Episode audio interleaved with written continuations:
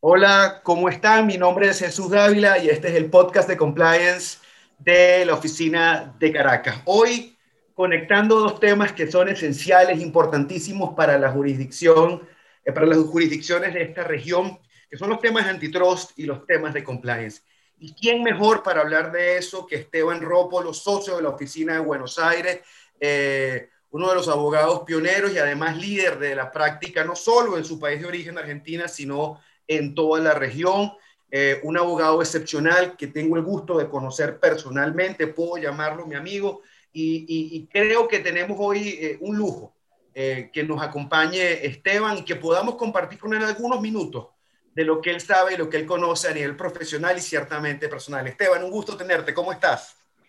Hola Jesús, bueno, muchas gracias por, tu generosa e inmerecida introducción, así que es un gusto poder estar con, ustedes compartiendo eh, esta pequeña charla sobre los temas de antitrust y compliance en la región y, y en el mundo, así que bueno, un placer estar aquí.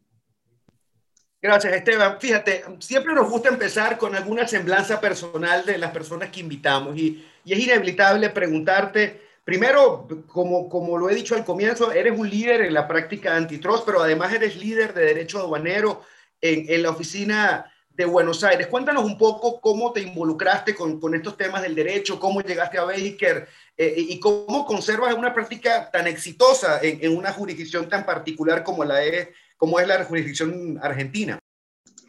Bueno, gracias Jesús. Eh, bueno, ya hace unos años, eh, no, vamos a decir cuántos, eh, que me unía a Baker. yo venía de, en ese momento estaba trabajando en el Ministerio de Economía en temas de dumping y subsidios y salvaguardias. y me uní a Baker para justamente trabajar en esos temas. Eh, y en temas de comercio exterior en, en general. Y mm, mi acercamiento al antitrust, viniendo del tema del mundo del comercio exterior, fue, eh, yo diría que por casualidad. Eh, en ese momento en Argentina, si bien había una ley de defensa de la competencia que databa del año 80, era una ley que, tenía muy poca o escasa aplicación práctica hasta que con las reformas pro mercado de los años 90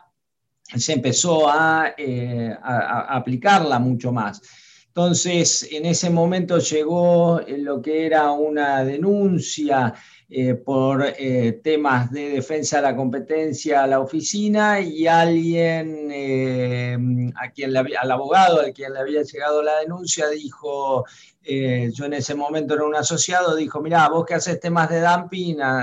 encárgate de, de esto. bueno, no sé cuál era el hilo entre, la, entre lo que puede ser el dumping o competencia desleal en el comercio internacional y la defensa de la competencia, pero bueno, eh, me hice cargo del tema y a partir de ahí eh, fui, seguí trabajando en, en, temas de defensa de la competencia, quedé como el experto, digámoslo así, Em, en el año 99 ya se modifica la ley de defensa de la competencia, con lo cual empezamos a tener el control de fusiones y concentraciones que hasta, que hasta ese momento no existía en la Argentina, con lo cual eh, la, disciplina dentro de un estudio de M&A como es Baker eh, toma otro vuelo, toma otra importancia y bueno, acá, acá estamos, el resto es historia, alguien diría. Caramba, eh, impresionante Esteban, cómo, cómo, una casualidad te vuelve eh, un líder en una jurisdicción y cómo te vuelve un tipo conocido en la región. Me, parece una historia fascinante. Y en ese mismo orden de ideas te pregunto, Esteban, ¿cómo ves los retos, primero del antitrust en, en, en Buenos Aires, en, en lo que representa Argentina como país, pero ¿dónde ves esos puntos de conexión? entre el antitrust que, que tú practicas y que realizas consistentemente con los temas que tienen que ver con el compliance, con esa lucha, el compliance en el sentido conservador, la lucha contra la corrupción, eh, que debe ser un tema importante, me, imagino yo allá en el sur, y, cómo lo están manejando y cómo lo están viendo a, futuro, Esteban.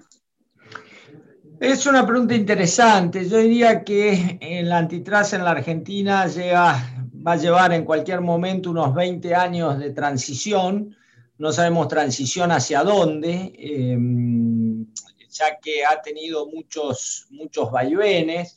Eh, hubo un primer momento en donde el, gobierno, allá como decía, en los años 90 parecía darle una mayor importancia al antitrust. Después, eh, en los años 2000, eh, esa importancia empieza a ceder, eh, producto de un eh, giro más antimercado por parte del gobierno de aquella época. Después, en el año 2015, con el cambio de gobierno, la llegada de la administración Macri, eh, vuelve a tomar otra vez relevancia el tema de antitrust, tanto es así que eh, se dicta una, una, nueva ley que busca crear una autoridad independiente, em, designada a través de concurso público, aprobado por eh, el Senado de la Nación. Em, se establece por primera vez un programa de clemencia en materia de carteles que hasta ese momento no, existía en la Argentina, siguiendo las mejores prácticas internacionales y regionales también en, la materia. Eh, pero bueno, todo eso queda como, diría, un poco trunco con el cambio de gobierno en el año 2019 y eh, ahí lo que y hoy nos encontramos en una situación un tanto em, de incertidumbre, la, la, calificaría así, en el sentido de que hay dando vueltas ya con aprobación por el Senado una, mm, un proyecto de reforma a, a esta ley que, se aprobó en el año 2018, proyecto de reforma que entre otras cosas acabaría con la autoridad independiente y también acabaría, entre otras cosas, con el régimen de, eh, clemencia. Em, esto último yo creo que habría que vincularlo también con lo que ha sido, y ya nos metemos al, tema de, de compliance y antitrust, con lo que fueron eh, las grandes denuncias por corrupción contra el gobierno que estuvo en el poder hasta el año 2015, denuncias que empezaron con ese gobierno en el poder, continuaron durante el gobierno de Macri y terminaron en una mega investigación, quizás la más grande eh, de la historia argentina, eh, que es por corrupción en, la obra pública, corrupción en la obra pública que eh, tenía un muy fuerte mm, contenido de defensa de la competencia, ya que esa corrupción consistía, entre otras cosas, en amañar las licitaciones Em, para de esa manera poder cobrar sobreprecios y poder pagarlos a los funcionarios de turno. Entonces, em, esa, esa mega causa por corrupción tiene una como estaba diciendo, tiene una arista de cartelización en la obra pública, eso dio origen también a una investigación de defensa de la competencia por, por, violación a la ley de defensa de la competencia, Em, y, bueno, yo creo, eso ya es mi interpretación personal, yo creo que en parte como respuesta a esto es que eh, se quiere acabar con el régimen de, clemencia eh, como una forma de evitar eh, a futuro que este tipo de problemas pudieran llegar a, aflorar nuevamente. Es, es, un panorama interesante, Esteban, no, no podemos decir que ustedes se aburren en, la Argentina con estos temas y, quizás en eso compartimos algunas similitudes los venezolanos y los argentinos. Para cerrar eh, eh, estos comentarios tan interesantes que nos hacen, Esteban, te pregunto, ¿cuáles crees tú que son esas perspectivas a futuro, regionales y, locales, obviamente, que, que los abogados que estamos en estas prácticas de compliance y ciertamente también en las prácticas de antitrust, debemos tener en el radar. Es decir, cuáles van a ser esos retos que a futuro nosotros vamos a estar enfrentando eh, en una práctica que me parece de las más dinámicas y que de las cuales, una de las cuales eh, su nivel de evolución es prácticamente diario, prácticamente horario, está cambiando en todo momento. Sí, em, a ver, eh, el compliance, como sabemos, no es otra cosa más que el cumplimiento de las normas, ¿no? El cumplimiento de las normas en general, lo cual incluye también a las normas de defensa eh, de la competencia. Y en ese sentido yo creo que em, hay mucho eh, hacia el futuro eh, en la región sobre estos temas. Em, yo creo que producto, por ejemplo, de la pandemia y la crisis de los sistemas de salud, es muy probable que veamos muchas más investigaciones por precios abusivos. Eh, precios abusivos en medicamentos y quizás en, en otros tipos de em, insumos eh, hospitalarios y médicos. Em, con los peligros que implican siempre las, las investigaciones por, por, precios abusivos, cuando es el Estado el que debe decir qué es lo que es abusivo, ¿no? Pero em, yo creo que ese es un tema en el cual las, em, las empresas van a tener que, eh, sobre todo aquellas que tengan una posición dominante o que eh, cuenten con eh, productos protegidos por patentes y otros derechos de propiedad intelectual, van a tener que poner particular cuidado. Eh, también veo em, que eh, va a ser de importancia algunas otras prácticas y eh, restricciones verticales, em, que, como la imposición de precios mínimos a distribuidores y,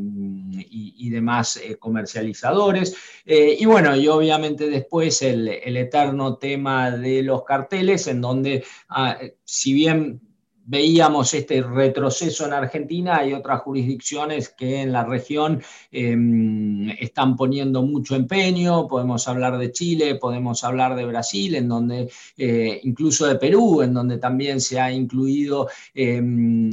sanciones eh, penales para los eh, ejecutivos involucrados. ¿no? Entonces, yo creo que son todos estos temas a los que va a haber que prestar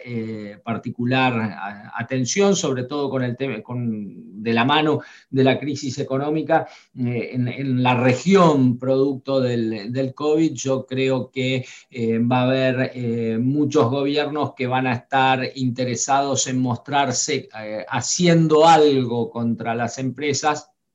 a los fines de proteger a la población, ¿no? Esteban, esto ha sido una conversación, por decirlo menos, excelente te agradezco mucho que hayas aceptado este esta, esta invitación. La realidad es que tus comentarios no son sino eh, pues, valiosos en la discusión de los temas que tienen que ver con, con, el compliance, no solamente en Venezuela, no solamente en Argentina, sino, más, sino además en la región. Tu visión 360 de estos temas definitivamente contribuye eh, a la discusión que yo creo que es necesaria para entonces seguir dándole diseminando el conocimiento que tiene que ver con estos asuntos. Esteban, un placer tenerte en nuestro podcast. Muchas gracias, eh, Jesús, por, por la invitación y bueno, fue un gusto poder compartir esta breve charla. Gracias, Esteban. Y así concluimos este episodio del podcast de compliance de la oficina de Caracas. Mi nombre es Jesús Dávila y estoy seguro que nos, nos escucharemos en otra ocasión. Hasta luego.